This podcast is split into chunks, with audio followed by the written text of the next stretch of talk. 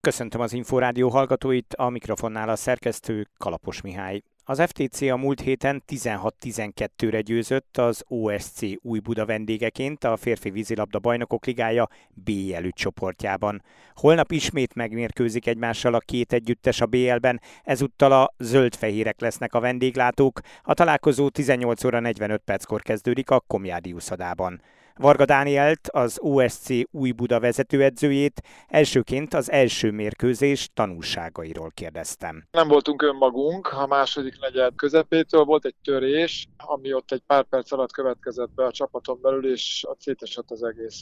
Nem volt problémám az első negyeddel, 3-2-es Fradi vezetéssel zárult, voltak jó momentumok, ami nem sikerült, az is úgy nem sikerült, hogy összességében az akarat. Meg sok minden megvolt, ha nem ment be, akkor azért ment, belejött egy blokk vagy egy védés, de volt kép a játéknak. A második negyed, harmadik, negyedik percére, amikor ott kaptuk sorra butaságokból a gólokat, ott szétesett, és a legnagyobb tanulság az az, hogy ott elvesztettük önmagunkat. A Fradi olyan volt, amilyen jó, mert egyébként jók, de én azóta is sokkal inkább a mi játékunkkal, a mi lelkületünkkel, meg egyáltalán a hangulattal foglalkoztam, és a játékosok is azon dolgoztak, hogy újra OST-sek legyünk, mármint hogy OST-s játékunk legyen a pénteki mérkőzésen. Sikerült rendezni a sorokat egyáltalán? Mi kell ilyenkor? Elsősorban mentálisan kell felrázni a játékosokat? Ha van egy törés, az elsősorban mentális jellegű, legalábbis így értettem, és ez fontos is, hogy tudjuk, hogy min kell dolgozni, mert nem a taktikánk lett rosszabb, nem a játékosok lettek gyengébbek, vagy a képességeket vesztettük el. Egyszerűen fejben, lélekben, hitben, inkább ilyen mentális dolgokban szedtük össze magunkat. Lefixáltunk azért néhány olyan dolgot, ami gólokat ér, hátul kivédekezett, megoldásokat jelent, elő pedig gólokat ér, tehát ezért volt szakmai hiányérzetem is, de én azt hiszem, hogy ezek többnyire abból a hangulatból adódtak, amit itt korábban törésnek neveztem. Ez a pénteki mérkőzés azért is lesz nagyon fontos, ugye?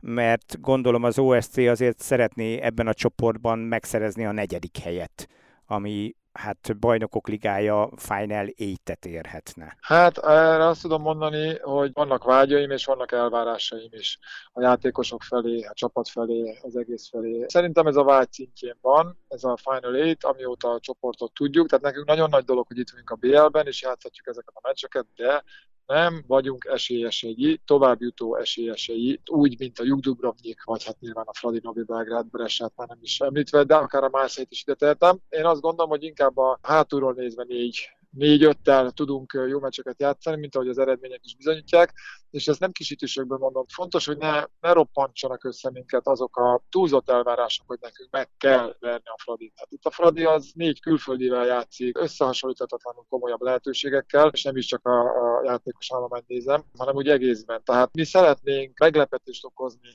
azzal, hogy egy nagyon jó meccset játszunk a Fradival, ahogy az idén kétszer már össze is jött, de nem olyan terhet felverni a vállunkra, hanem összenyomna. Szerintem képesek vagyunk jól játszani, és ha egy jó meccs van, akkor a végén most már talán egyszer nyerni is, de a papírforma az nem mellettünk szó. Magyarán idén ebben a csapatban nincs benne az, hogy a legjobb 8 közébe jusson. Ez egy rendkívül rossz következtetés. Én nem mondtam, hogy nincs benne, azt mondtam, hogy nem elvárható. Tehát vágyaink vannak, de a realitás az az, hogy erre kisebb az esély, mint nem. Persze, hogy benne van a csapatban, hogy nem lenne benne, bár egyre nehezebb, mert hogy azért a pontokat kellene gyűjteni, de képesek vagyunk mi bravúra is. Csak ne várja el tőlünk senki azt, hogy itt kötelező lenne tovább jutni. A bajnokságban viszont úgy tűnik, hogy a végén a Ferencváros és az OSC külön csatájára lehet majd számítani. Ez ennyire egyértelmű? Ez szerintem egyáltalán nem egyértelmű. Ha én most angyalföldi, vagy szolnoki, vagy honvédos lennék, akkor lehet, hogy kicsit meg is értődnék. Arra, aki így gondolja, de az tény, hogy az őszi fordulókat jól vettük, minden riválisunkat, akivel az elődöntőben összekerültünk, legyőztük, ráadásul az idegenbeli pályán, tehát ezek a visszavágók, ezek itthon lesznek, és ennek ugye köztudat azért van nagy jelentősége, mert az alapszakasz mérkőzések pontjait egymással szerzett pontjait visszük magunkkal, tehát jól állunk, de még csak most jön a java, vagy ez még később. Tehát a félidőben jól állunk, de nagyon nehéz második félidő lesz. A hét elején a Szeged elleni mérkőzés az mire használt? Lehet ilyenkor esetleg olyan figurákat gyakorolni, amelyeket majd a Ferencváros ellen is? Valahogy az érzésem, hogy annyi minden megváltozott a vízilabdában, mert ez mondjuk 5 évvel ezelőtt még igaz volt, hogy 10 évvel ezelőtt, de most már nem. Annyi meccs van, és annyira hullámzóak a teljesítmények. Szerintem régen nem is volt ennyi meglepetés eredmény, nem voltak ilyen nagy különbségű eredmények egymás után. Oda akarok kiukadni, hogy rövid válaszom az, hogy fogalmam sincs, mert ez mindig a következő meccsen dől el. Gyakoroltunk egy-két dolgot Szegeden, de hát gyakoroltunk az előző Fradi meccsőt néhány dolgot, ami nem működött, van, amit kevésbé gyakoroltunk, és így mint jól működött.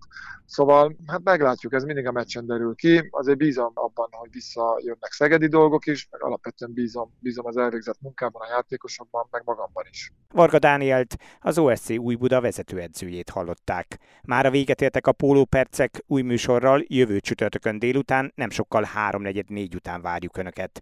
Korábbi adásainkat megtalálják az Inforádió honlapján, az infostart.hu oldalon. Most köszöni figyelmüket a szerkesztő, Kalapos Mihály.